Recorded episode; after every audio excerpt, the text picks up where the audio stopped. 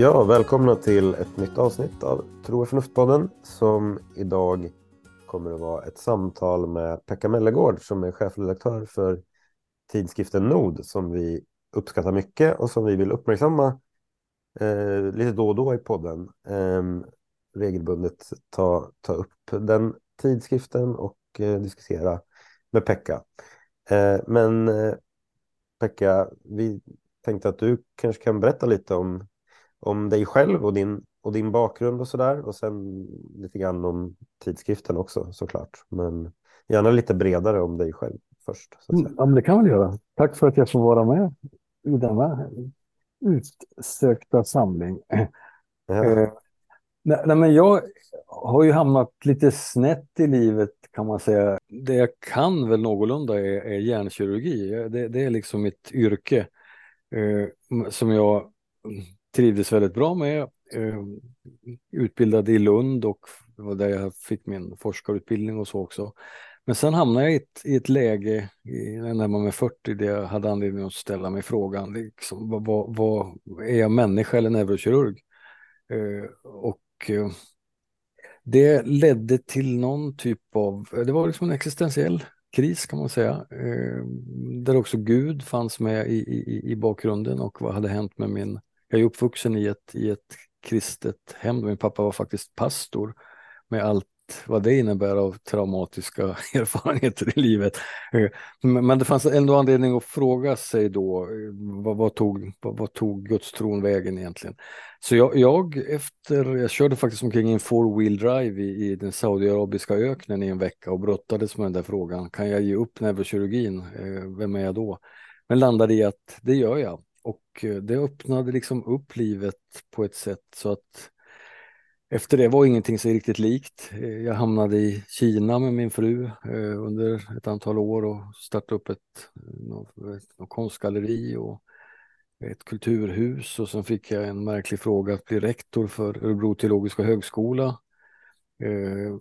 Så jag lovade fem år, det blev elva och sen hamnade jag plötsligt tillbaka i neurokirurgin och fick starta upp en Sveriges sjunde neurokirurgiska klinik. Väldigt spännande. Och precis när jag var klar med det så ringde de ifrån en annan högskola i Stockholm och undrade om jag kunde hoppa in och lösa lite kris som de hade hamnat i. Så att eh, det där är en kort resumé av livet som har innehållit mycket annat. Numera sitter jag på en prästgård ute på landet mellan Gränna och Tranås och försöker komma lite närmare naturen efter att livet har varit ganska mycket cerebralt sådär.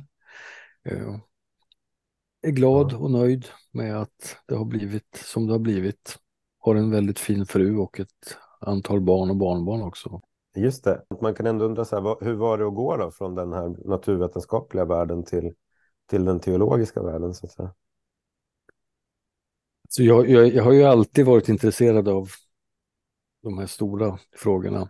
Även mm. om jag aldrig har, jag har inte läst en enda poäng teologi. Men jag har läst ganska mycket jag är autodidakt och sen bodde jag då tillsammans i, där i Arlöv som det hette, där i Skåne, bodde jag tillsammans med Arne Rasmusson.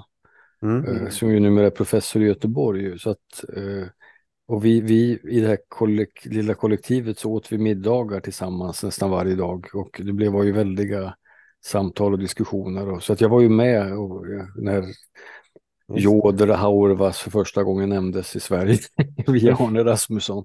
Eh, och präglades ju av, av, av den sortens teologi kan man säga tidigt. Mm.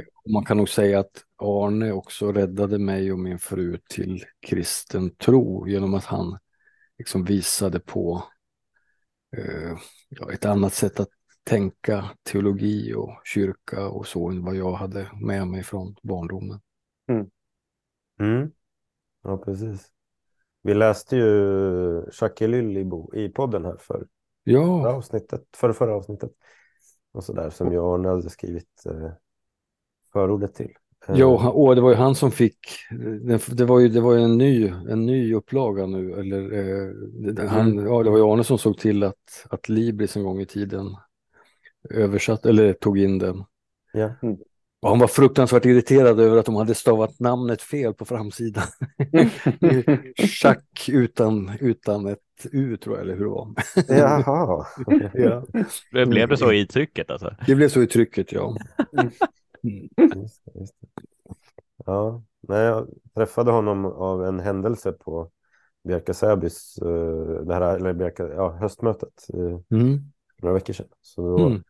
åt vi lunch och pratade lite om uh, vårt avsnitt och om Elyll och sådär. Ja. Um, och så.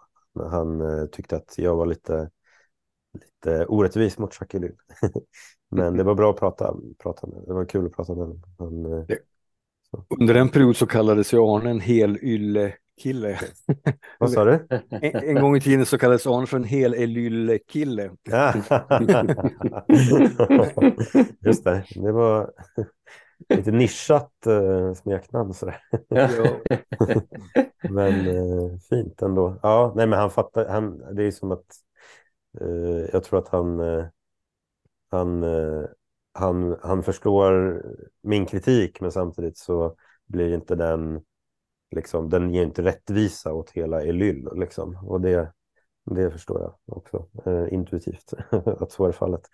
Eh, men ja, men intressant. Och sen så nu är du ju chefredaktör för Nod och den tidskriften har ju liksom en historia som är ganska lång också på ett sätt. Och nu har den liksom startat igen här sedan några år tillbaka. Mm. Eh, liksom så. Men, men för den, har väl, den startade väl för första gången för typ 15-20 år sedan, eller hur var det med det? Så det var ett av mina första projekt som rektor. Det fanns ett, något som heter, ett nyhetsbrev för något som heter Forum för tro och samhälle som levde ett lite eh, roligt liv. Jag hade prenumererat på det några år och en, ett av kännetecknen var att eh, mass, numren kom ofta ut som försenade dubbelnummer och ofta året efter att man hade betalt prenumerationen. eh, men, det, men det var väldigt bra innehåll. Men, men, frågan då, en av frågorna där var, ska den här verksamheten överhuvudtaget fortsätta nu på den här skolan? Eh, I så fall måste vi göra något, ja. något vettigt utav det. Och då blev det NOD ja. under rubriken Forum för tro och då kultur och samhälle. Just. Så att det första numret kom ut våren 2004, så att det är 20 ja. år. Ja. Och så drev vi ju den då ifrån eh, Missionsskolan eller Örebro teologiska högskola fram till och några år efter att jag slutat som rektor. Men sen ja. så fanns inte riktigt energin kvar så att då, då fick tidningen Dagen ta över den. Eh, och då ändrade väl lite karaktär sådär tyckte i alla fall några av oss. Att den inte blev lite mindre spänstig och så. Och sen så skulle förra hösten dagen lägga ner den för att den var inte längre ekonomiskt lönsam. Eller det hade väl aldrig varit, men, men det var... Den, och då var det några av oss som, som sa, ska vi ändå inte se om vi kan göra något, något nytt av det här. Det, det är ändå en, det, den har så fungerat konsekutivt i 20 år nu. Ehm, men då bildade vi en ekonomisk förening och eh, tog över, köpte över den från dagen ehm, Eh, och så startar vi då med ett nytt första nummer i våras. Så just nu är det nummer fyra på gång. Mm. Och då ville, bestämde vi oss för att ta tillbaks en del utav, vi hade bland annat använt oss av konsten i, i varje nummer. Varje nummer har varit ett, tidigare ett vernissage för en konstnär och det där hade försvunnit helt och hållet. Och, och så införde vi lite andra stående rubriker sådär. Mm. Och ja, jag måste säga att jag, jag väldigt nöjd med de tre första numren. Mm. Eh, och, och även rent layoutmässigt så det, det känns som det har blivit snygg, en snygg tidskrift. Mm. Ja, jag sa det till eh, Peter och Erik här tidigare att eh, det här numret nu, nummer tre som, som jag har här eh, framför mig, är, det är ju väldigt snyggt eh, faktiskt och ehm, det funkar bra med konst, konsten i den. Liksom. Mm. Ehm, så det är ju väldigt ambitiöst. Men jag minns faktiskt det där nyhetsbrevet, Forum för tro och samhälle. Ah, wow. jag, jag, vet inte hur jag fick tag på det, men jag fick några sådana där, några sådana där när jag gick på gymnasiet. Och eh, det, var, det var ju liksom ett ovanligt eh, innehåll ändå, att det fanns liksom en mer samhällsinriktad intellektuell reflektion från ett kristet teologiskt perspektiv. Mm. Eh, Och det var ju Lasse Johansson ja. eh, som, som var ansvarig för det där och han har ju sen haft en nyckelroll i, i Nords historia mm. hela tiden kan man säga. Ja, Nej, men det fanns ju det och så fanns det trots allt ungefär. Det var mm. liksom mm de sammanhangen där det fanns ett, eh, en reflektion liksom som var på ett annat sätt. Och då, då är det kanske naturligt att komma in lite så här på vad är visionen med Nod och varför behövs Nod och hur, hur är egentligen tillståndet för, om man säger så, den kristna offentligheten och så där i Sverige. Eh, har du några, några reflektioner kring, kring de frågorna? Eh, hur ni passar in och vad ni försöker göra så att säga? Ja, men det är ju en intressant fråga och, och något av det mest frustrerande som man hela tiden möter när man ska göra en tidskrift det, det är det här, vad är er målgrupp? Liksom. Ja, det. Det, det, är, det är ju sån här, det är sån här, nästan ett mantra idag, eh, liksom, som alltid ska ställas och det är väl inte helt irrelevant. Men, men, men det kan ju vara så att det finns olika och flera målgrupper för ett sånt här projekt. Ja. Eh, ja, ja, ja, alltså en, en, ett syfte är nog det där som kanske du kände när du stötte på trots allt och som jag kände när jag första gången, eh, jag var sån här lördagsbrevbärare och råkade lägga ner eh, Nytt liv i en brevlåda.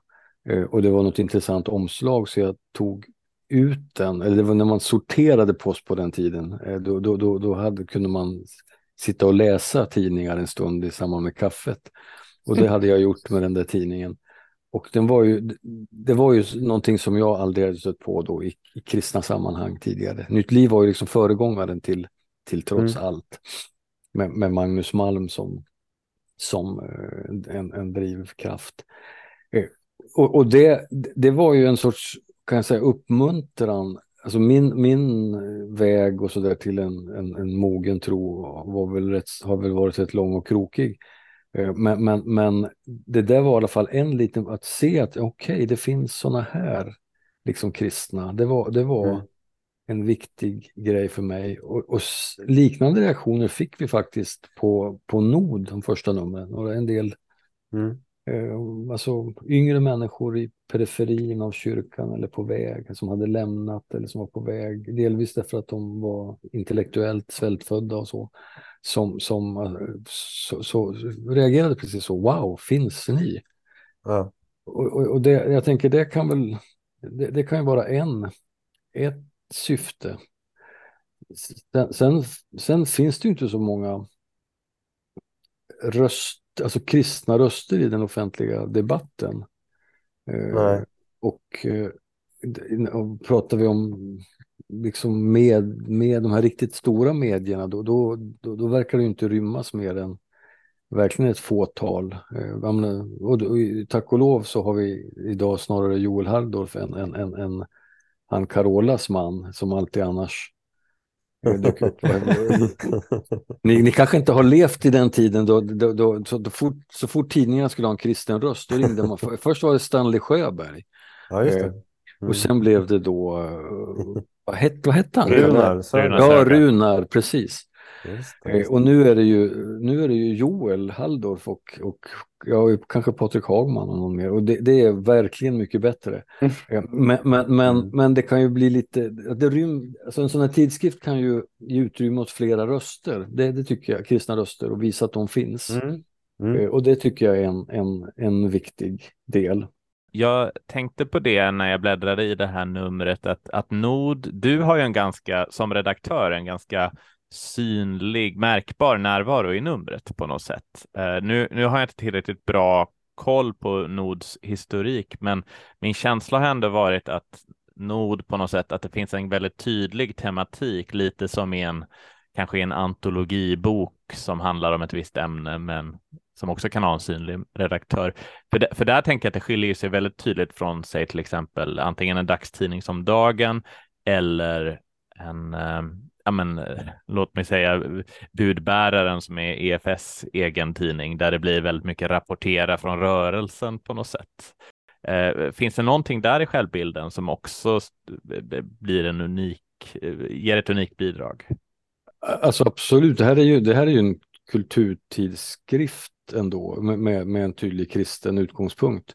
Eh, eh, som, det, det, går ju inte att jämföra med Dagen eller Sändaren eller, eller Kyrkans Tidning eller så, utan det är ju mera eh, någonting typ 00-tal eller Karavan eller, eller, eller, eller, eller, eller, eller varför, inte, varför inte trots allt. Alltså det är lite intressant att göra den där Nytt liv trots allt-nod-jämförelsen. Eh, trots allt, eller Nytt liv var ju lite grann en, en alltså, radikal kristen röst får man väl kalla det.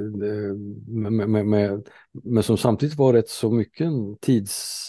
Alltså det var en tid som också var politiskt radikal eh, och ifrågasatte eh, en viss typ av normer och, och där, där, där Nytt Liv passade in. Trots allt var ju mera, mera välkammad och lite mera, lite mera angelägen om att vara liksom relevant. Eh, det var väldigt mycket eh, man tyckte om att intervjua eh, kända artister och, och, och, och, och, liksom la ganska mycket tonvikt vid, vid populärkulturella fenomen. Eh, och den kristna rösten var inte alltid kanske så jättetydlig, åtminstone inte efter de första åren. Eh, Nord har ju, eh, har ju, har ju, eh, har ju en ambition att vara alltså kulturöppen, högt i tak, ekumenisk, uppkopplad när det gäller samtidsfrågor, men samtidigt med en väldigt tydlig kristen utgångspunkt utan att bli självklart liksom predikande, men det ska kännas. Det ska, alltså man, kristna människor ska känna igen sig eh, och icke troende människor som är intresserade av den här typen av frågor ska känna liksom, respekt och känna att det, det här är någonting som är värt att lyssna på och ta på allvar även om jag inte håller med.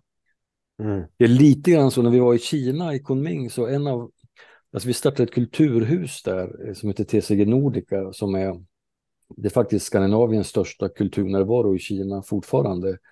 Och, och då, då, eller ja, nu, nu sen två, tre år går det inte att driva det längre, men det, men det var det under nästan 20 år. Eh, och där hade vi en ambition att, att låta konsten och andra kulturformer tala. Det var liksom, det, det, det var, vi som jobbade där var kristna och, och eh, men, men det var liksom inget kristet café, så där Jesuscafé och sånt där som fanns en gång på, på 70 80-talen lite här och där. Utan det var, det var, det, det var en, en, kulturinstitution med hög kvalitet där, där, där, olika röster fick mötas men där vi ändå la program och innehåll på ett sådant sätt att, att de, de frågor vi uppfattar väsentliga faktiskt kom fram. Och till våran glädje så kom också en hel del liksom människor till tro. Det var genom, genom det där. Alltså man, man fick upp ögonen för, för kristen tro på ett sätt som var överraskande. Alltså, så ett antal kinesiska kulturarbetare hittade vägen till, till kyrka och kristen tro mm. genom det där. Och lite, lite den, den samma liksom ambition har jag med Nod. Eh, sen när du säger att, det att jag syns mycket, det, det är alldeles riktigt och det, det, är någonting som jag hoppas liksom jag, jag, försöker, jag jobbar på att göra mig själv överflödig i den rollen, men, men, men i det här första skedet har det varit nödvändigt. Eh, jag är den som har haft mest tid och sådär. Så att, så att, mm. men, men ambitionen är ju att andra ska bli större och jag mindre. Just det. En sak som jag reflekterar lite över när jag tänker på den kristna offentligheten i övrigt så att säga. Det är att jag tänker att den inte kanske alltid speglar kristenheten. Eh, utan att det är ett relativt litet, det är en hypotes liksom som jag har, att det är ett ganska litet eh, gäng eller man ska säga, som sätter väldigt mycket av tonen för diskussionen och debatten. För att jag har märkt själv nämligen när man pratar med folk så kan man bli förvånad över hur um, jag vet inte hur jag ska uttrycka det här på ett bra sätt. Um, jag kan bli så att säga mer bekymrad över tillståndet hos kristenheten när jag läser medierna, de kristna medierna, än när jag träffar andra kristna. Så att säga. Eh, och då tänker jag att det kanske kan bero på att det inte alltid är representativt för hur kristna i allmänhet förhåller sig. Det som då syns på en mer offentlig plats ofta, alltså en kristen offentlig plats. Då. Vi har ju några tidningar liksom.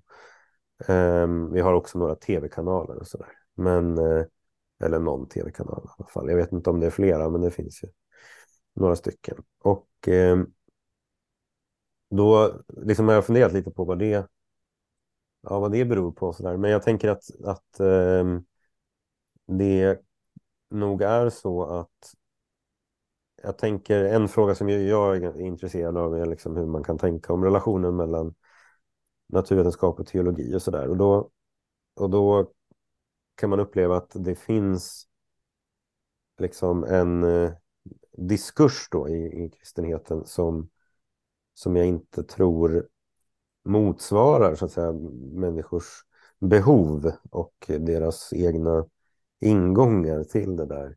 Um, vi har haft en kreationistförening i Sverige i flera decennier och den känner man till och sådär. Men vi har liksom inte haft någon förening som försöker eh, vara ett sammanhang för hur man kan förena evolution och kristen teologi och sådär.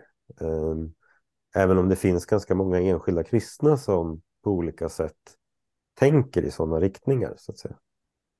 Mm. Um, ja, det, det är liksom, det, det, det, det slår mig att det är en hypotes då, liksom att den kristna offentligheten inte, inte alltid speglar kristenheten. Så att säga. Och då med offentligheten så tänker du på Dagen, Världen idag, ja. TV10? Ja.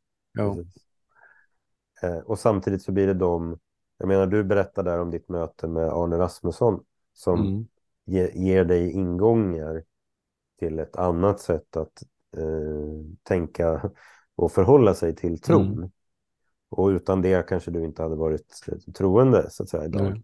Um, och jag tycker att det är fascinerande att man, å ena sidan så tror jag, tror jag då att den här offentligheten inte återspeglar kristenheten men samtidigt så behövs det att folk får språk för att tänka kring, kring olika frågor. Eh, och, och, om de inte får det så är risken ganska stor att de, de vid någon tidpunkt kommer fram till att det inte håller för dem. Liksom. Och, och, och då blir det det blir liksom som att vi har en hink som det, vi har en massa hål i. Så att säga. Kyrkan blir som mm. en hink med en massa hål i. Och sen så finns det en, en, rör, en stor grupp som tycker att nej, men det måste bli väckelse så vi kan fylla på den här hinken. Mm. så att säga. Men, men man vill inte ta itu med de här frågorna som också utgör en stor grund till varför människor inte tycker att det här håller. Liksom. Eh. Och det där tycker jag, det där är jätteintressant. Eh, bara två reflektioner kort. Alltså det ena är ju vad som hände med Nod när tidningen Dagen tog över. Mm. Eh, alltså, då, då, då, gick tidningen, eller tidskriften då, i, i den här, alltså en sorts uttunnande riktning eh, mm. med en, en viss ökad, jag vet inte om man ska kalla det ängslighet, eller, men i alla fall, eh, mm det, det, blev successivt någonting annat, delvis på grund av de eh, som man satte att jobba med det eh, och dels av andra skäl. En parallell för mig det är ju hur, hur kyrkor och framförallt frikyrkor har hanterat konst. Alltså där, där, där man, man har haft svårt, alltså nu och då så gör man ett, ett eh, försök att ha någon utställning på någon midsommarkonferens eller någonting och så bjuder man in konstnärer som ofta är väldigt, väldigt dåliga konstnärer. Alltså det, det, det, det blir någon sorts hötorgskonst. Eh, men ingen, det finns ingen, det finns liksom ingen, eh, det finns ingen eh, eh ingen får hjälp att utvecklas, så att säga. Det finns ingen, om vi kallar det domare, eller alltså det finns ingen som, som säger ifrån att det här är egentligen ganska, ganska det här, det här är inte så mycket att visa. Vi vill upp, och då finns det två sidor av det. Det ena är den här generösa inställningen att alla är välkomna. Ja. Eh, eh, och, men å andra sidan då eh, att här, här sker inte en, en kvalitativ utveckling. Och det ja. intressanta är att när det gäller musiken så har det varit tvärtom. Ja, just det. Där, där har man lyckats, där har man frikyrkorna lyckats kombinera den här generositeten. Du får komma fram och spela med att verkligen utveckla en kvalitet.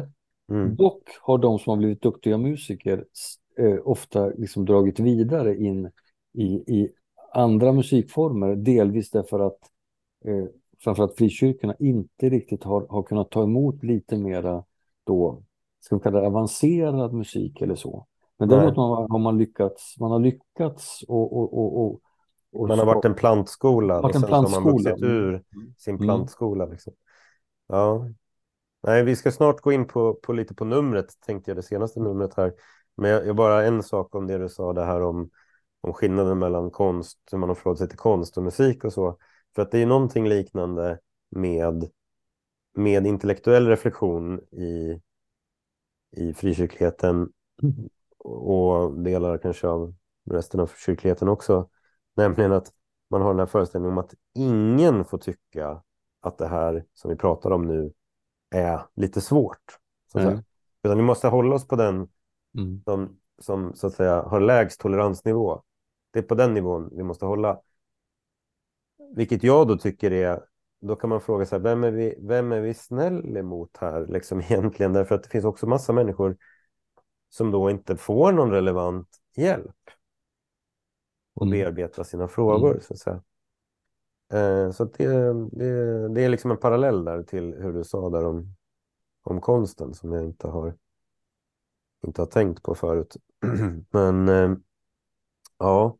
ja, men det om, om liksom om Nods ambition då att, att eh, ja, både bredda och djup, djup, fördjupa samtalet kan man ju säga, tänker jag.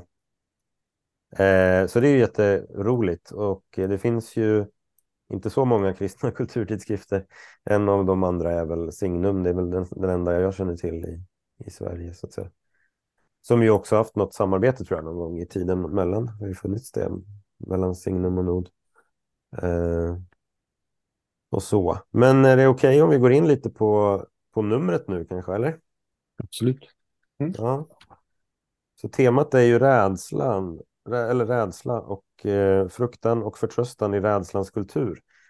Um, och när vi pratade lite om det här numret så, så tänkte vi lite på att det vore kul att, eller intressant att prata lite om själva fenomenet rädsla och hur vi förhåller oss till det liksom också som kultur och som samhälle. För att ibland finns det ju liksom en, att det är lite fult också att vara rädd för saker. Det kan vara ett sätt att, att liksom reducera någon och säga att du är bara rädd. Mm. och eh, samtidigt som rädsla, liksom andra känslor, bär på någon slags information, säger ju psykologer, liksom, att mm. det du känner har något budskap. Liksom.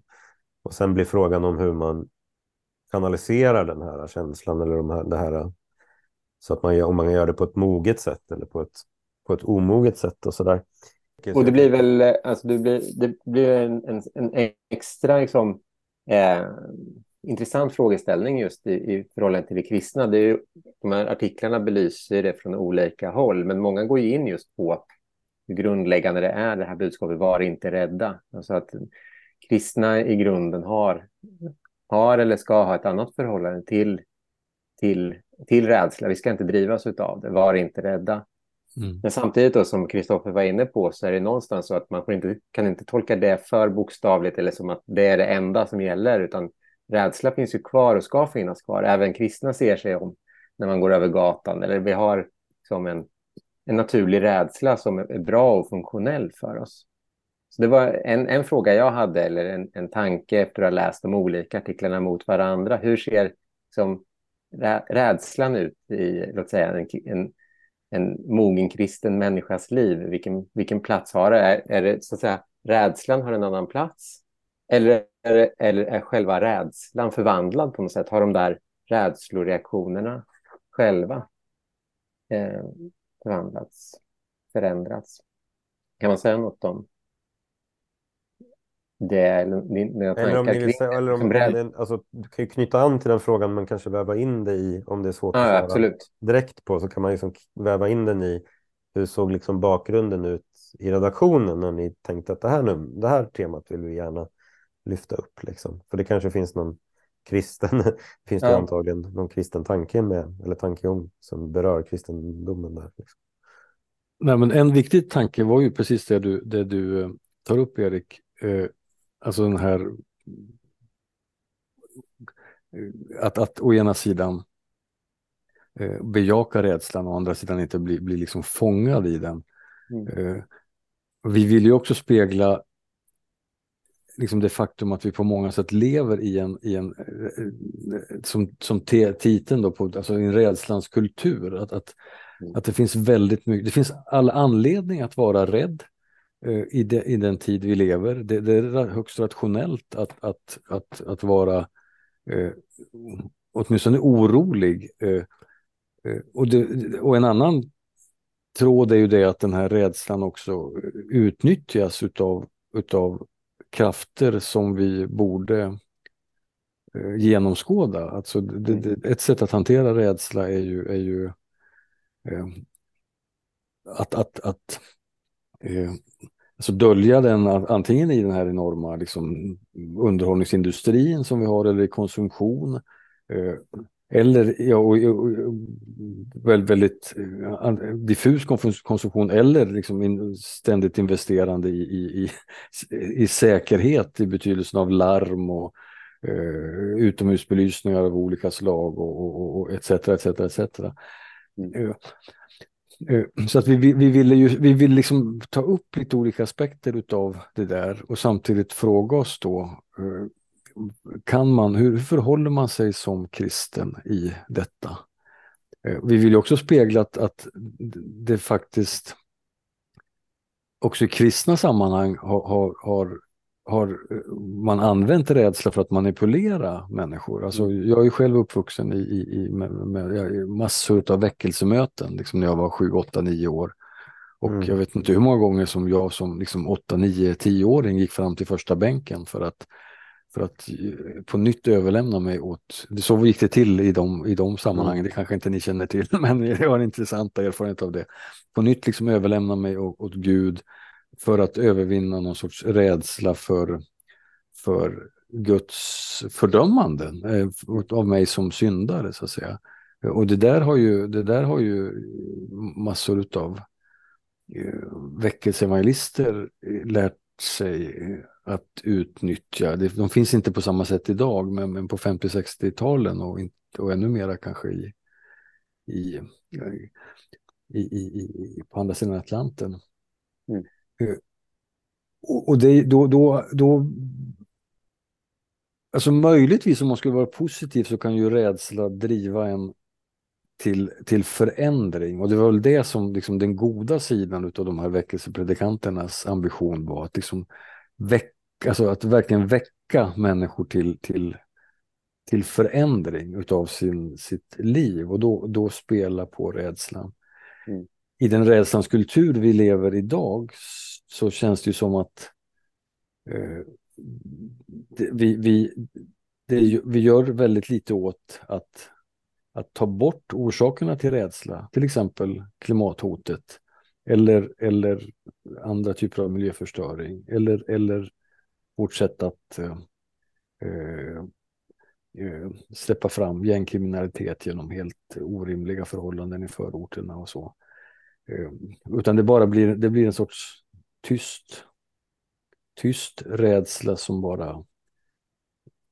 eh, ligger där och, och, och, och små bubblar hela tiden och skapar, skapar olust. Mm. Men klart det intressanta är väl just det du säger. Förlamande rädsla. Liksom. Förlamande rädsla. Och då, då, då är, blir ju frågan hur, hur befrias man från förlamningen? Just det. Alltså jag tänkte ju mycket på, jag har använt mycket till och med med mina konfirmander, den klassiska, eh, inte ens medeltida utan senantika idén på dödssynderna eller de, de eh, onda tankarna från ökenfädernas tid. Alltså som egentligen är någon slags klassisk katalogisering av människans drivkrafter som får oss till verksynder så att säga. Alltså Eh, ja, de klassiska sju då stolthet, girighet, avundsjuka, lusta, glupskhet, lathet, vrede. Och, och då kan man fundera, rädsla dök aldrig upp på den där listan. Eh, men eh, och min tanke här det är att rädsla är någonting som sker först på något sätt. Det är kopplat till, det finns ett innehåll i rädslan, man är rädd för ofta att förlora någonting. Man är rädd att stolthet är att, eh, kommer från rädslan för att tappa ansiktet eller, eller att förlora sitt anseende.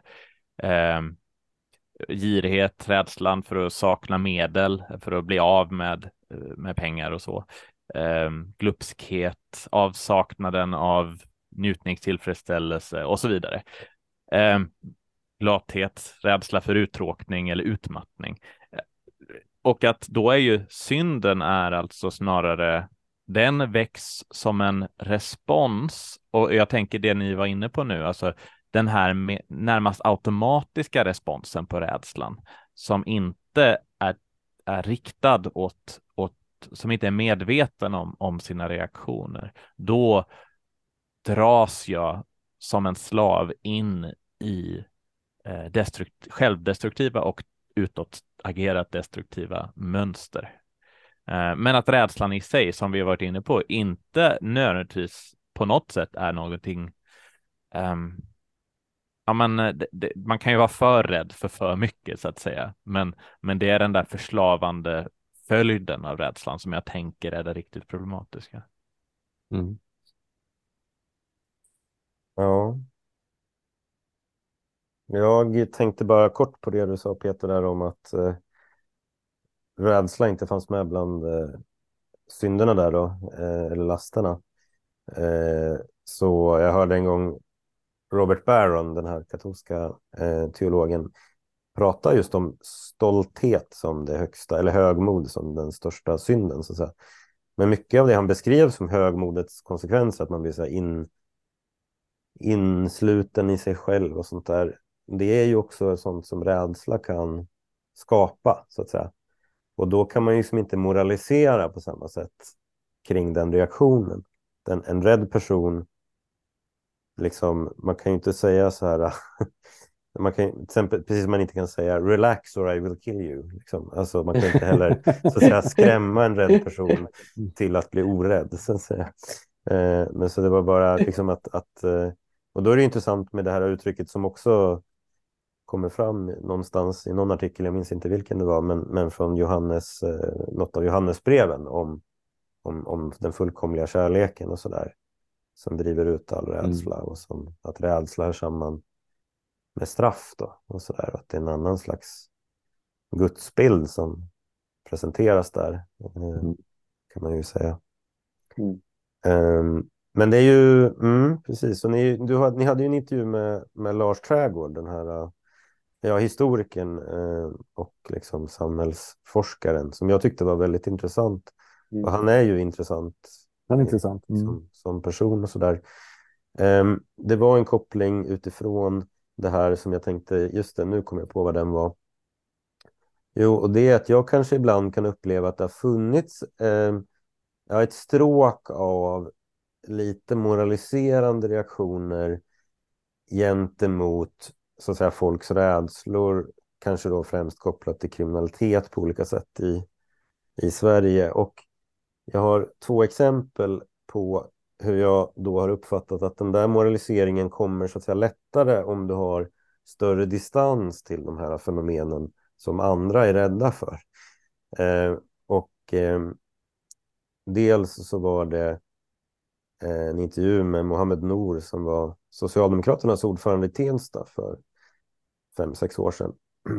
och eh, han efterfrågade olika typer av åtgärder som inte förekom. Liksom. Det, var, det var lite fringeartat då på den tiden, men det, han, han ville ha anonyma vittnen till exempel. Eh, och han, kom då, han var ju som socialdemokrat i, ordförande i Tensta. Eh, och sen så var det för ett tag sedan när jag såg, så det har ju varit en del problem i Eskilstuna också och eh, då hade de haft ett möte i ett område där med politiker och folk från liksom det området om säkerheten och osäkerheten och sådär. Och sen så under det mötet så sker en skjutning i en lekpark utanför. Och då mm. kommer en, en vänsterpartistisk politiker ut och blir intervjuad. Och så frågar de, vad vill du ska hända här? Ja, jag vill ha polisnärvaro här 24 timmar om dygnet. Mm. Och det kom från, så båda de här är ju från mm. vänsterhåll då, mm. liksom. och mm. det är inte traditionellt ett vänstersätt att prata så att säga. Um, och, och där har väl jag då uppfattat att det är en intressant sak att det finns ett element av att de här personerna lever då lite närmare den här verkligheten som, som är skrämmande. Eh, och, och där det finns, och det är därför jag tyckte att intervjun med Trädgård var ganska intressant för att han, han, han, han i sig själv liksom skär lite mellan de här vänster-höger eh, skalorna. Och jag brukar ofta tänka då att i den här situationen vi befinner oss i så behöver vi så att säga, verktyg då, både från högerns och vänsterns verktygslåda. Mm. Eh, och det är svårt för att ofta när man ska rösta så blir det då på ett alternativ som inte kanske nödvändigtvis vill ha båda typerna av verktyg och sådär.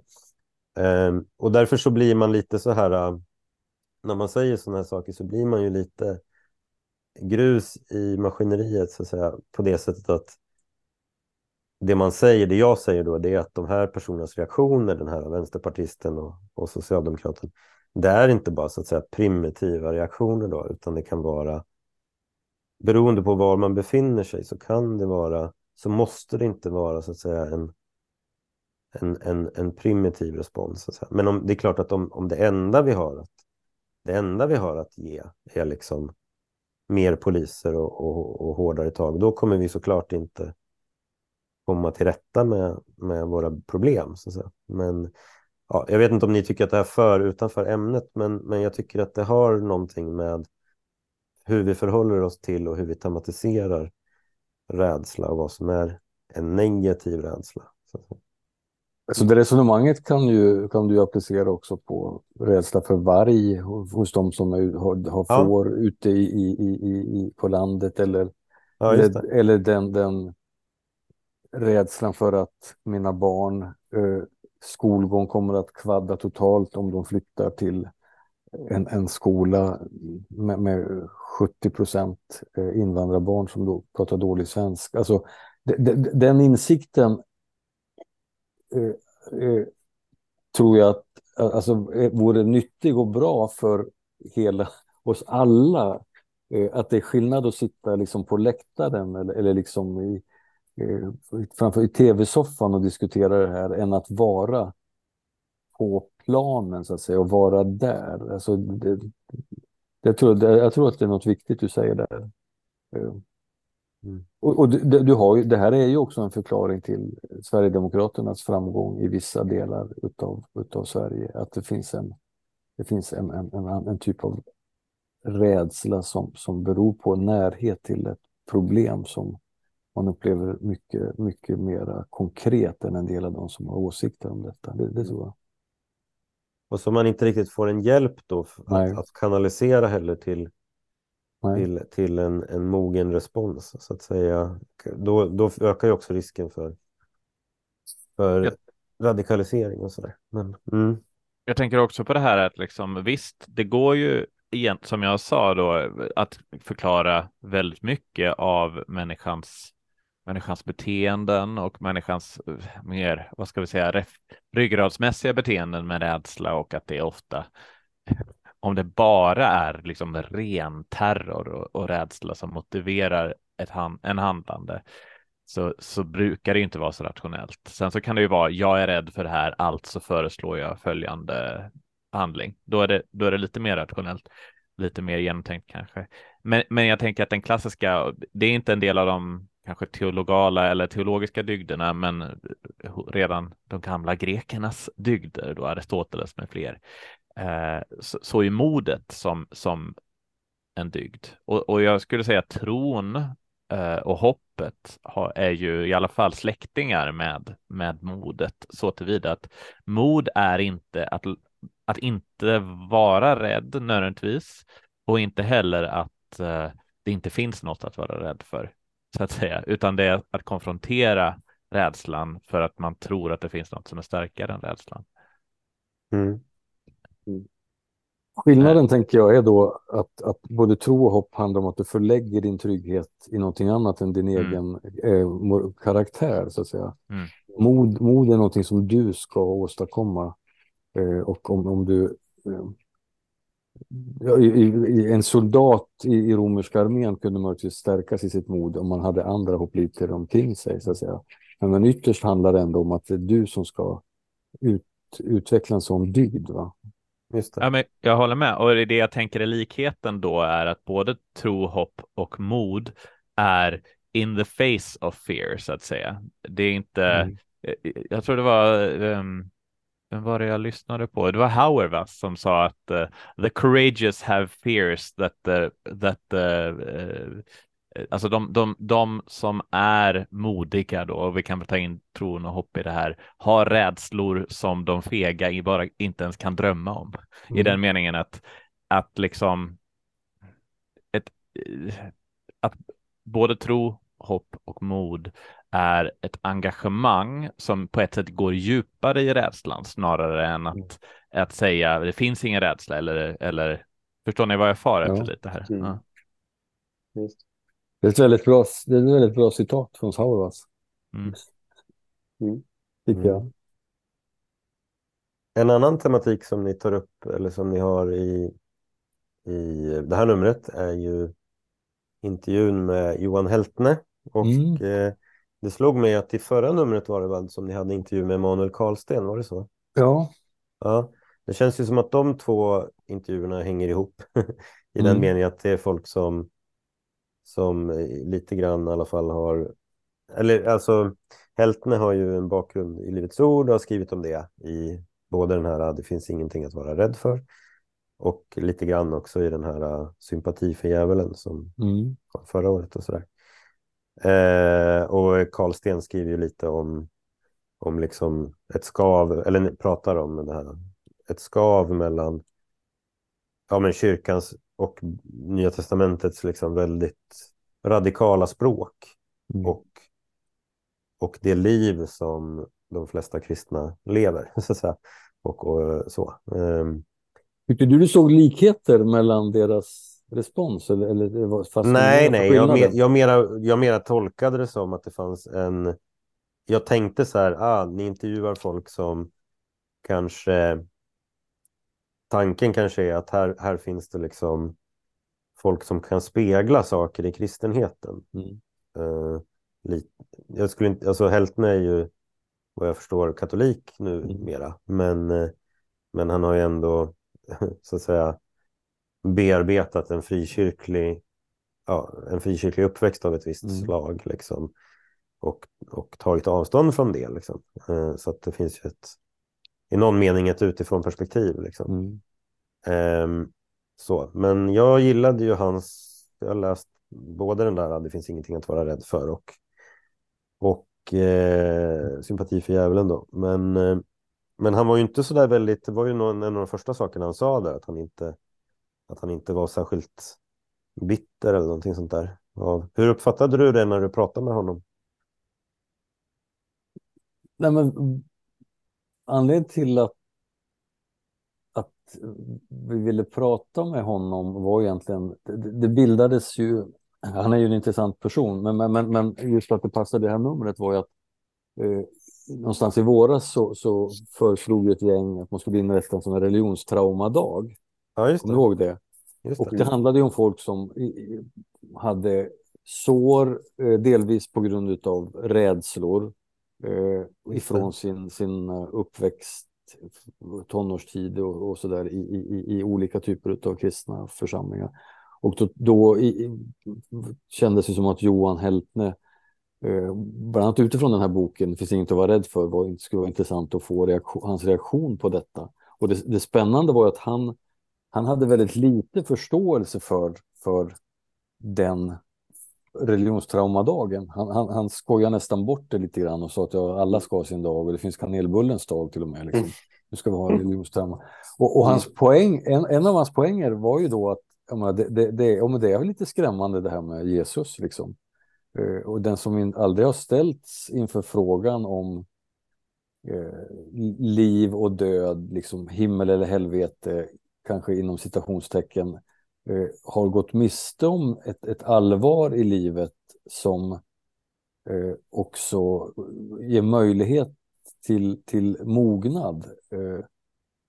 Och, och, det kan mm. man väl eventuellt koppla till det här med rädsla också och mod. Va? Liksom att det är klart, rätt hanterat eh, så, så kan ju rädslan eh, bygga upp ett mod i någon mening. Eh, även om jag tror mer på hopp och, och tro, liksom och förlägga det där eh, tryggheten utanför mig själv så är ju mod är ju inget fel. Eh, och karaktär, liksom de här dygderna, stoiska och andra, är ju, är ju inte dåliga. liksom. Mm. och, och, då kan ju, rätt, det är ju lite som fjällbjörken, liksom. När, ju mer det blåser, desto, desto mer rotas man. Och lite så kan det väl vara med rädsla. Bara man, som Johan då pratar om, får hjälp att hantera. Han, han talar ju väldigt vackert om att det, det, det, ja, men jag fattar de här som känner sig drabbade. Och det handlar ju mm. mycket om har man fått hjälp att hantera det. Och han och hans kompisar, först hjälpte de varandra, delvis genom humor, vilket är ganska mm. kul va, att, mm. att höra. Att de hade en förmåga att faktiskt se det humoristiska i, i det här de var med om. Och kunde skratta åt det. det, det, och det, skulle man ju ibland också efterlysa i kyrkan. Och, och när du pratar om kreationism och lite annat sådär, att ett, ett, ett, ett befriande skratt någon gång liksom Eh, när, när, man säger att jorden är 6000 år. Alltså det, hade, det hade varit lite kul. Man, man skulle också kunna få skratta liksom, åt det. Eh. Men sen Heltnäs, alltså stora, de, han och hans kompisar fick ju jättemycket hjälp av några kloka, några kloka teologer eh, som hjälpte dem att se liksom, vad de har varit med om och annat. Lite som jag fick hjälp av Arne Rasmusson kanske. Mm. Mm. Men jag, jag, jag, Mm. Förlåt, säg du Erik. Jag, jag bara hade eh, tänkte på Heltnes intervju där att han också gjorde en annan poäng som har lite att göra just med det här rädsla. Hans poäng rörande den här eh, dagen för de som är traumatiserade var väl lite också att säga, eh, det blir en sån grundläggande drivkraft att vända sig emot det här och mm. att, att man liksom riskerar att fastna då i en sorts mm. bitterhet och lite som Kristoffer pratade om det här inkrökthet i sig själv. Mm. Alltså det, naturligtvis ska de inte beskyllas för det, men någonstans så måste man försöka också söka sig vidare. Ja, det var mm. jobbigt. Ja, det, mm. det, här finns. Det här erkänner jag, men att det, det är så att säga negativa drivkrafter och jag tänker att det är kopplat till rädsla på det sättet att rädsla inte heller får bli just den här grundläggande drivkraften. Vad, vad, är min grundläggande drivkraft i livet? Vad är det som så här, får mig att gå upp på morgonen och, och gå vidare och göra saker mm. i grund och botten? Och sen mm. finns allt det där andra och, och har sin plats, liksom rädsla eller att man har någonting jobbigt i, i bakgrunden. Så det, var en, det var en intressant poäng han gjorde och till och med då att man riskerar faktiskt att återupprepa det som man vänder sig mot. Man blir en mm. spegelbild. Mm. De, de riskerar att återskapa en sorts miljö där man samlas kring vissa tankar på ett liknande sätt som det de vill nämna. Så mm. Han framstod som väldigt genomreflekterad, eh, tycker jag. Mm. Jag, jag, måste säga att jag, jag kommer att tänka på, vi gjorde ett avsnitt, faktiskt tror jag typ det första jag var med på i podden om eh, eh, Mikael Kurkialas bok eh, ja, När själen går i exil. Och där mm. pratar han om behovet i, eller det, hur vanligt det är i många eh, så kallade naturfolk, liksom att ha sådana här riter som närmast går ut, där till exempel de, de, de vuxna i stammen klär ut sig i läskiga masker och barnen ska gå dit och liksom bli alldeles förfärade liksom och se, möta de här monstren och sen så tar de av sig maskerna och så, så mm. får de se de, mm. de vuxna med sina mm. Vanliga snälla ansikten liksom. Mm. Och att det där i den här stammen som man studerade då liksom fick fungera som en del av ett vuxenblivande på något mm. sätt. Och, och, där liksom rädslan genom riten bearbetas. Och jag menar, jag tänker ju att, att växa upp i, liksom sitta i en svenska kyrkan liksom och se på ett, ett, eh, en torterad man på en, en påle liksom är ju också, det är ju någonting i det som hjälper en att bearbeta döden till exempel. Mm. Alltså att det finns någonting med grundläggande med kanske religionens uppdrag att ta, att, att vara lite milt traumatiserande, men med betoning, men inte för mycket. Men jag tänker att man nog ändå behöver så att säga, föra in lite distinktioner här. Ja. Uh, Ni är ju filosofer, Exakt. det är skönt. Det är skönt. Exakt, nej, men, men nej, för att jag tänker så här, bara, religion, jag har en vän som, som liksom har lämnat kyrkan och han sagt ibland så här, religion är ganska farligt. Och han har ju ganska rätt i det. Så att säga. Alltså religion och religiös tematik är väldigt potent. Så att säga. Mm. Och just därför så kräver mm. en mognad. Och när religiositet, det är vad jag tror då, religiositet inte så att säga kombineras med mänsklig mognad, då kan det, då kan det bli rätt, rätt tokigt så att säga. Men, alltså, så att jag fattar liksom, jag fattar ju den här, den här poängen, Heltnes poäng som jag tänker är liksom att Jo, men att möta liksom och ställa sig inför de existentiella stora frågorna, liksom, det är ju skrämmande i sig. Det håller jag med om. Men samtidigt så, så är det ju på något sätt just därför som det också behöver få vara, eller behöver finnas då en mogen form för det, så att säga. Och jag tror att många av de här som fastnar, som du Erik var inne på, jag tror att problemet är att när du har så att säga fått en andlig, ett andligt perspektiv på tillvaron så tror jag att det är ganska svårt att bara lämna det, utan du behöver nästan hitta ett annat språk för det i så fall. Alltså du mm. måste, som Heltne berättar att han har fått hjälp att göra och du eh, berättar att Arne bidrog för dig liksom och, och jag och vi har ju liksom också gjort sådana såna resor så att säga, för att jag kan uppleva att, att det blir, blir svårt för många att faktiskt bli fria från den teologi som de i själ och hjärta tycker tar avstånd ifrån så mycket. Mm. För att de har egentligen, för att de inte anammat något alternativ. Mm. Fattar ni hur jag, hur jag ja, menar? Absolut. Mm. Eh, så att det paradoxalt nog är så att du blir inte fri och då liksom kan man ju leka lite med tanken. Vad skulle ha hänt om de här människorna mötte en mogen teologi från början? Liksom? Mm. Eh, så att jag tänker att det finns, det finns lite äpplen och päron här på ett sätt då som är liksom att mm. absolut religiös och existentiell tematik kommer alltid att utmana dig och liksom, ja i någon mening, vi pratar ju om mysteriet som skrämmer och fascinerar liksom. Mm. Men det är också en anledning till att det ställer krav på sammanhang, alltså på mognad som inte som ju inte alltid levs upp till. Liksom. Um, mm. Och jag måste säga att, alltså, så att det blir klart att jag känner stark sympati för de här eh, instiftarna av religionstraumadagen. Jag, jag, jag, kan, mm. mm. jag, jag, kan eh, känna igen mycket av det de skriver. Men, och, mm. så. men det, för det, det som jag då, om jag ska byta fot här, så att säga, fast jag gör inte det, men det jag menar, det jag skulle vilja säga är att jag kan uppleva att det finns vissa religionskritiker som inte vill att de här mogna alternativen ska få komma fram och synas och bli synliggjorda. Mm de blir liksom nervösa när det finns i offentligheten. Mm. Jag tyckte att det fanns en sån diskussion, jag minns inte när det var, men det var en kulturjournalist som har växt upp i ett frikyrkligt sammanhang, som jag tolkar henne, som var ganska snävt och som, och som skrev det här om, hon skrev en artikel om, om Johannes Anjor och Joel Halldorf. Mm. och liksom de mm. är någon slags intellektuella röster som tror. Men, men, men hallå där, säger hon liksom. Tro är ju att bara böja sig under svar som man inte själv liksom på ett autentiskt sätt har, har liksom eh, integrerat eller som inte har någon, gjort någon resonans hos dig och därför har du öppnat dig för dem. Utan det är bara någon som har sagt till dig det och därför gör du det. Och då, då blev jag lite provocerad för jag menar, det, jag kan helt köpa att man är kritisk mot det sammanhang man har varit mm. mot. Men om någon nu kommer och gestaltar ett alternativ, mm. då kan du ju inte säga vad håller du på med? Du ska ju vara så där. Liksom. Mm.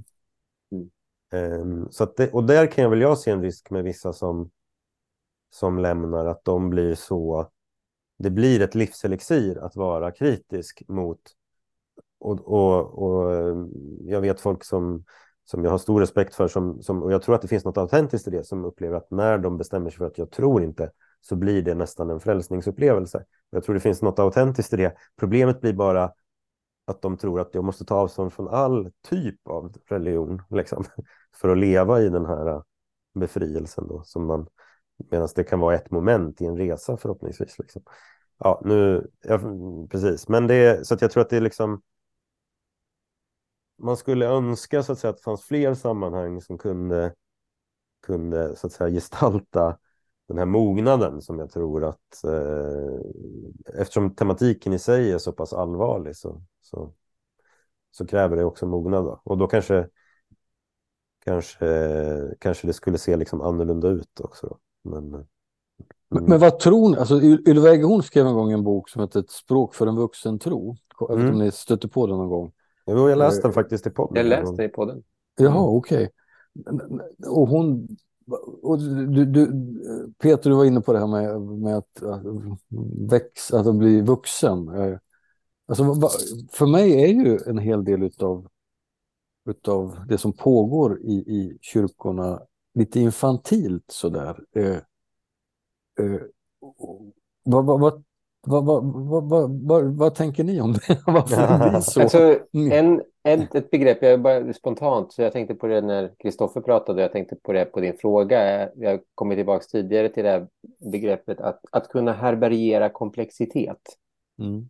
Alltså att det är en viktig aspekt av mognad, att kunna, kunna bejaka saker, kunna anamma saker som inte direkt man ser hur de går ihop eller som inte verkar liksom, på ett väldigt enkelt homogent sätt.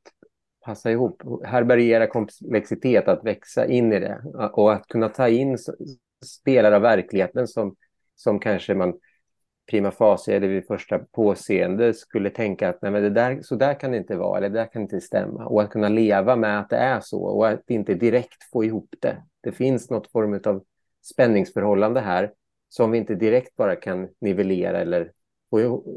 Liksom, och det kräver ju... Det, det, det är en del, tror jag, utav Alltså, att ha, ha då en mogen tro, att kunna härbärgera den där komplexiteten. Och, ja, eh, och det kräver ju också ett slags mod, så att säga. Mm. Eh, eh, så att säga. För att mod är, är ju också att stå ut då med den osäkerheten som det kan innebära. Men, ja. Eh, och att erkänna att man inte förstår mm. det här helt. Mm. Och jag tänker att utöver liksom komplexitet också bara alltså osäkerhet, alltså att inte ha alla variabler, att låta trådar hänga löst. För det, livet är ganska fullt av lösa trådar.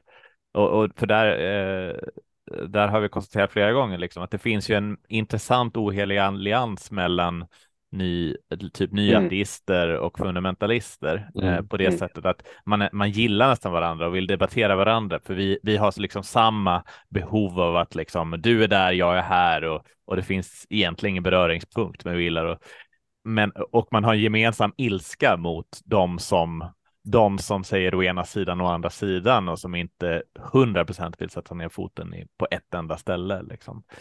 Eh, visst, det är bra att ja, ja, nej och nej, men det finns också någonting med liksom eh, i, som människor är det så mycket. Alltså för mig är det en kristen dygd liksom att inte vara tvärsäker på det sättet som innebär um, jag kan med mitt språk och mina begrepp helt beskriva allting som är sant och allting som går att säga, eller som, allting som, som går att uppleva och som är sant. Men alltså att, att någonting med att en, en vuxen och mogen tro ger, har någon slags apofatiskt över sig. Mm. I, I det att du tillåter saker att vara osägbara. Men det har väl också just med identitet att göra. Jag tänkte eh, när du pratade Kristoffer om att om man har lämnat ett, sammanhang så vill man inte höra alternativ. Det har att göra att man ändå väljer en viss identitet.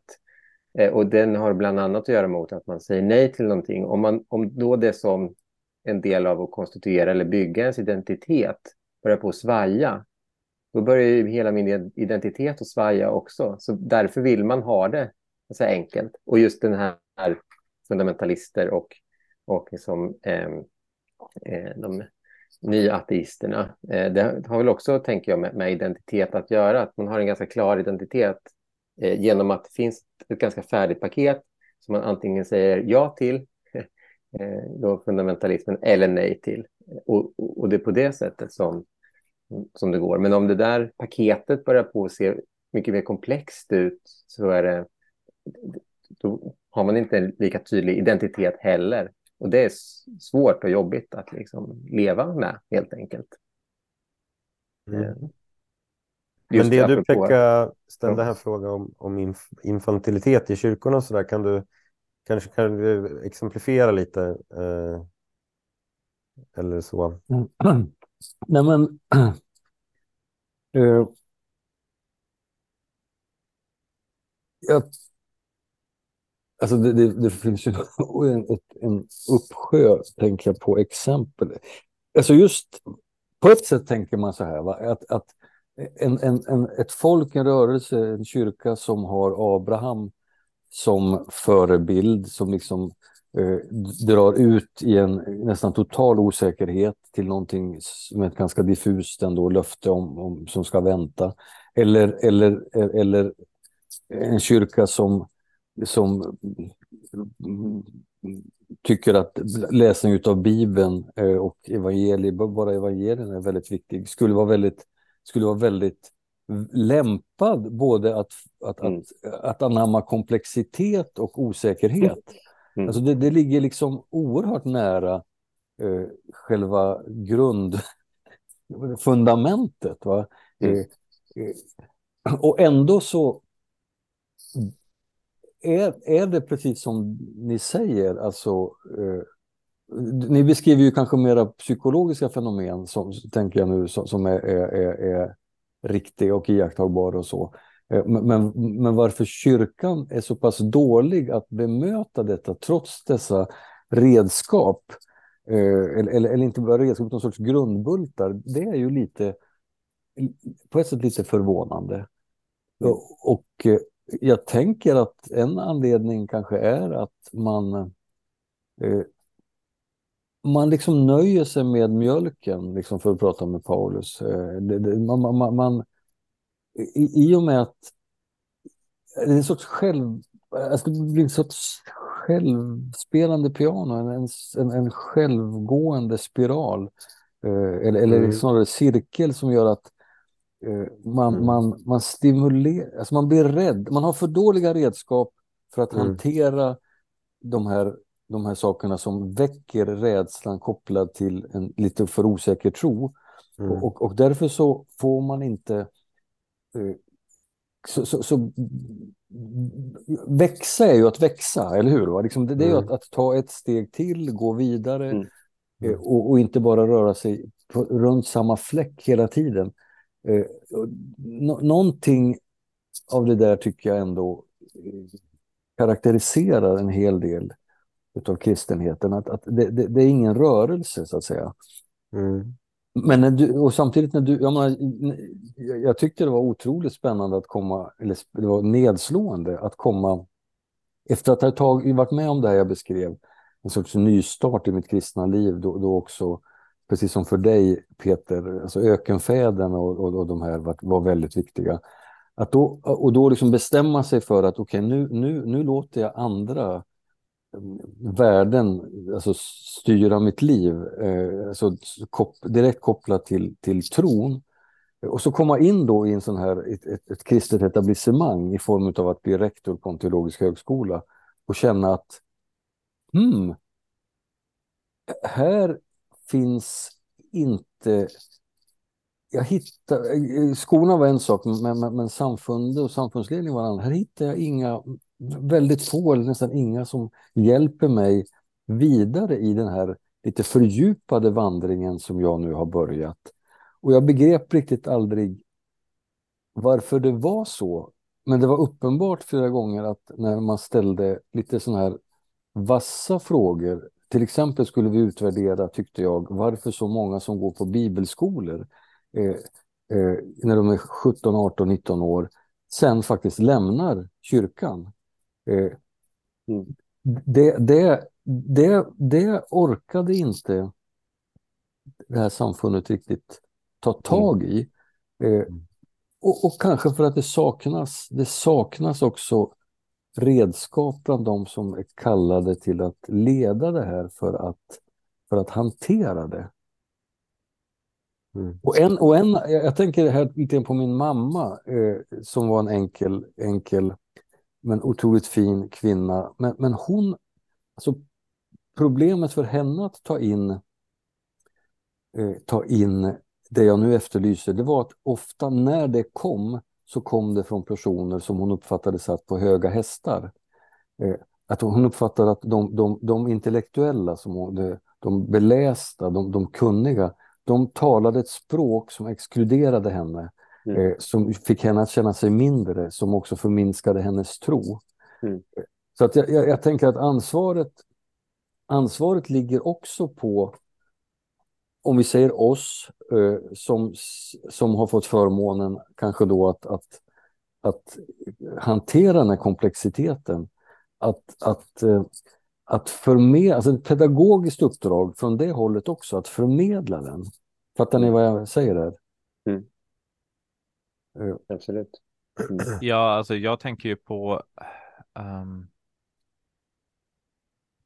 Jag håller helt med. Alltså det finns ju någonting, dels att institutioner har en tendens att bli sig själva nog dels att det finns en, en, en rädsla för att någonsin bli elitistisk i just kyrkan. Lite som det där med det är okej okay att bli bra på musik, men, det, mm. men alla, alla kan teckna lika bra tydligen. Mm. eh, eh, men eh, Ja, nej men det, det är eh, det infantila, det, jo, jo, men det där med bibelskolan, det var det jag tänkte på. Alltså varför hoppar man av bibelskolan? Vi gjorde ju ett avsnitt där vi, där vi tittade på den här rapporten om eh, människor som lämnar frikyrkan och där vi, vår läsning av den var att, att analysen var ungefär vi måste skapa tajtare sociologiska strukturer så att folk inte lämnar gemenskapen. Mm. Och där jag kunde känna, där vi gemensamt kunde känna att borde inte kyrkan i högre grad tänka vi borde berätta ännu mer och ge verktyg för att hantera livet i världen så att mötet med den stora världen inte blir en känsla av här pratar de om någonting mycket mer som jag vill veta. Jag vill veta hur livet i världen är eh, eftersom det verkar vara något mycket mer än vad jag lärde mig i kyrkan. Alltså jag tänker att om inte vårt teologiska språk rymmer hela världen med allt den innehåller av eh, det som är gott, sant och vackert, då, då är det inte ett tillräckligt bra budskap. Mm. Ja, jag tänkte på, alltså det, precis, jag tror att det vi, vi pratade bland annat om att språket eller tankesättet i den rapporten var, det fanns en teologi om Eh, det fanns en teologi om det du gör i kyrkan, men det fanns liksom inget teologiskt perspektiv på det du gör när du inte är i kyrkan. Så det här som händer utanför kyrkan så att säga, är, är med andra ord teologiskt ointressant på ett sätt. Eh, och då blir det ju märkligt när man går en utbildning till exempel och lär sig och förundras över många nya saker man lär sig och ens perspektiv på världen vidgas väldigt mycket. Men teologin kan inte eh, prata med det här och, och få en resonans mellan, mellan det och eh, eh det, du, det du lär dig så att säga. Utan eh, det finns ingen teologi om, om världen och vad det är att vara människa så att säga. Eh, på ett lite bredare sätt. Men jag tänkte bara på en grej apropå det här om infantilitet och så att jag tänker så här, mognad kommer väl alltså så här, om du ska få en mer mogen syn på ett fenomen så får du ju ofta det genom att du tar in mer information om det fenomenet och också kan bearbeta det och liksom hitta lite mer av en integrerad syn, men en, integre en integrerad syn som därför är mer komplex så att säga. Och, och eh, jag tänker inte liksom att, att eh, vi har bara två poler då, så att säga, där vi har å ena sidan en pol som är vi har bara entydighet och en väldigt enkel förståelse av någonting och sen så lämnar vi den och har bara en massa spridda eh, spridda datapunkter så att säga och inget hänger ihop och så. Utan mognaden är väl just i alla fall intellektuell mognad kommer ju liksom just genom att att brottas med de där och försöka integrera dem det betyder inte nödvändigtvis att du liksom låser fast allting i i en enkelt begreppsligt schema så att säga, men du kan ändå du har ändå fått en, en större integration av det här. Eh, och, och, det är väl där jag tänker att ett exempel som jag tycker ändå illustrerar det här, det var jag tror att det var när jag gick på gymnasiet eller så var det något år efter jag alltså, slutade gymnasiet, men det fanns en, en kristen ungdomstidning som hette Gyro som gavs ut av dagen tror jag det var, men jag minns inte riktigt. Men de hade ett nummer på omsidan, omslaget så var det hårvaxtest. Liksom grejen. Och då var bara min känsla så här, ja just det, det är det här man helst ska vara intresserad av. Det är liksom innebandy och hårvax. Liksom. För att om du börjar intressera dig för Israel-Palestina-konflikten, då kanske du liksom kommer till en slutsats som inte är den vedertagna. Så och, och, och, och, det är ju någon, då tänkte så här, du, slut, och, och liksom konsekvensen av det är ju att människor som faktiskt vill ta livet på allvar främjas då från det sammanhanget, fjärmas från det sammanhanget. Liksom. Mm. Um, och det är ju, ja, jag säger inte att jag vet alltid hur man ska så att säga, lösa, lösa sådana här saker, men någonstans så har det ändå blivit fel liksom när och det tänker jag är ett litet uttryck för det du säger om infantilisering. Liksom, istället för att, att, ta i de frågorna så går vi liksom ner till någonting eh, liksom, eh, enklare som, som inte, inte utmanar oss. Eh, men jag vet inte riktigt vad man ska... För det var faktiskt en, grej, en fråga som jag hade lite... Om vi nu har de här problemen som vi liksom ändå pratar om och så, så så krävs det kanske no då krävs det ju någonting mer än att vi startar en ny tidskrift eller att vi gör en podd för den delen. Liksom. Men frågan är vad det där andra är. Liksom. För jag kan ibland uppleva att det finns någonting i själva myllan som behöver förändras. Och jag vet inte riktigt hur den... Alltså jag brukar tänka att det finns ganska många systemfel liksom, i, i kristenheten. Eh, och då, då kanske det delvis beror på att jag får en snedvriden bild för att jag läser läser vissa tidningar och tänker att det står värre till än vad det egentligen gör. Så att säga. Men, men ändå, liksom, det, det, det borde ju också ta sig uttryck i, den offentliga, i det offentliga samtalet och så. Men, men jag, det jag funderar på är liksom, hur kommer man åt... Hur, hur kan man... Är det liksom genom att bygga gemenskaper som man kan skapa ett annat, en annan mylla, ett annat klimat? Liksom? Just det. Men jag, jag tror ju på det, eh, på alltså gemenskaper mm. och också små gemenskaper.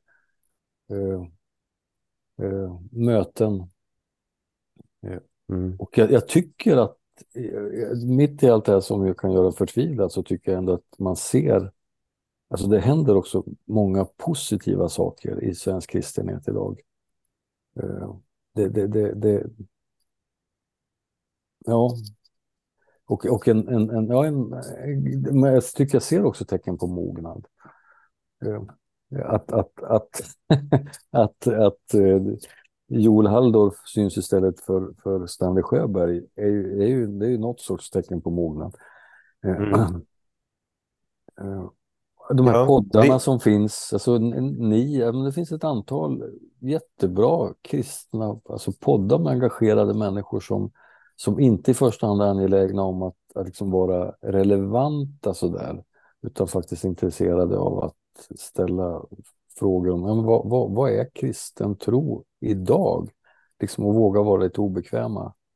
Eh, mm. Inte helt förutsägbara och, och eh, sådär. Mm. Jag tycker även idag, trots att jag är lite sur på dem av och till, jag tycker att det dyker upp bra grejer även där. Eh, eh, ordentligt djupa intervjuer med, med personer som får en chans att säga rätt mycket om vad de tänker. Och, som speglar en bredd liksom, i kristenheten som, som eh, ibland gör mig glad. Mm. Min reflektion är nog dels eh, tycker jag, jag blir ofta tröstad av att se på kyrkohistorien och se hur många gånger kyrkan har varit i kris egentligen. Mm. För att vi, vi, är ändå 2000 år senare och det har gått väldigt många perioder när, när kyrkan har varit väldigt korrumperad och missat sitt uppdrag parallellt med att det har kommit förnyare. Det har mm. kommit Benedikt, det har kommit eh, eh Franciscus och, eh, eh och eh, förnyare i, i alla tider. Eh, liksom, eh, som, som har liksom lyft fram evangeliets kärn, mm. eh, kärnpunkter. Tillbaka till evangeliet som du var inne på Pekka, liksom, att det finns någonting där som inte, någonting väldigt orätt. Jag, jag tänker på liksom, jag tänker på Markus evangeliet som slutar med och de sprang därifrån, ty de var rädda. Eh, plus, och sen kommer tillägg. Och jag håller med. Jag tycker att det även i vår tid finns en fördjupande medvetenhet bland de som, vad ska vi säga, växer upp och formar en kristen identitet liksom senaste tio åren. Så har jag träffat väldigt få som tänker att jag är kristen för att jag bara eh, mm för att jag bara glider med och vill spela innebandy eller så, mm. utan att det finns, jag tror att i den tid vi lever i idag så finns det en fördjupad medvetenhet att om jag ska satsa på det här så är det med min, så är det med min själ, så är det med, med livet på spel för att världen står på spel på något mm. sätt. Det, det, är ändå en trend jag tycker mig se när jag då inte går till läsa medierna utan prata med människor. Mm.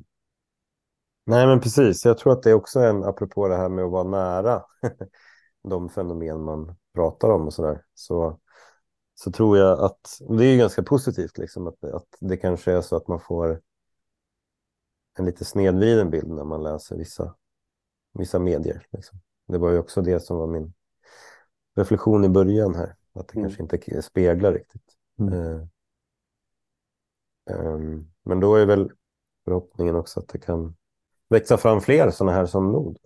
mm. ja, nej, men vi, vi är ju väldigt uh, glada för er, att, uh, för er helt enkelt, för Nord, för det mm. projektet. Är det så? Vad roligt Absolut. att höra. Ja. ja. så att uh, keep up the good Lycka work. Till. Och mm. så, och vi, så återkommer vi nästa termin med något samtal. och då nu var vi väldigt eh, sådär växlade mellan olika teman och sådär. Får vi se om vi är lika fria då eller om vi, om vi blir mer styrda. Vi får se. Ja, just det. Vad, vad handlar nästa nummer om? Ja, nästa nummer som jag precis håller på att lägga sista händerna vid har temat Jesus var inte kristen. Eh, om judendom, kyrka och Israel. Och eh, i och med det som har hänt nu 7 oktober och efteråt så blev ju det där numret mycket mer laddat och vi fick göra om det lite grann. Eh, så att det, men jag, det blir ett väldigt spännande nummer som eh, dels har en ganska stark teologisk framvagn kan man säga, där vi pratar om the parting of the ways, alltså det här om hur, hur, hur lång tid som faktiskt kristen, kristna var en jud, mer eller mindre jud, eller var en judisk sekt och problematisera lite grann det här med, med med eh, eh, oj, supersessionism, vad heter det på svenska? Eh, Ersättningsteologin. Ersättningsteologin, ja. Eh, och, eh, men också ett, några rejäla avsnitt om svårigheten att vara jude i Sverige och hur, hur man kan uppfatta att när man säger död åt sionismen att det faktiskt eh, upp, man uppfattar som jude att det är samma som att säga död åt judar. Eh, om strukturell antisemitism som Bokmässan anklagas för ett jätteintressant samtal med Christer Mattsson som är föreståndare för Segerstedtinstitutet.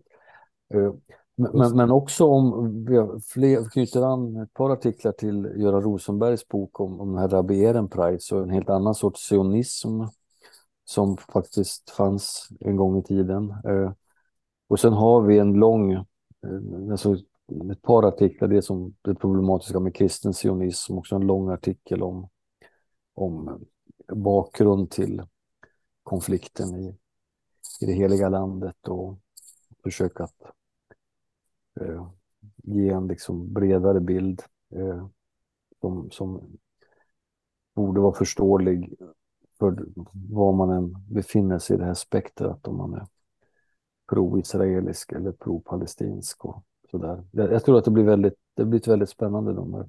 Mm. Väldigt. Mm. Mm. Vad sa du Peter? Att det var väldigt spännande och det är ju nästan som att någon har haft en hand bakom där uppe för att det här skulle, det ligger verkligen rätt i tiden. Mm.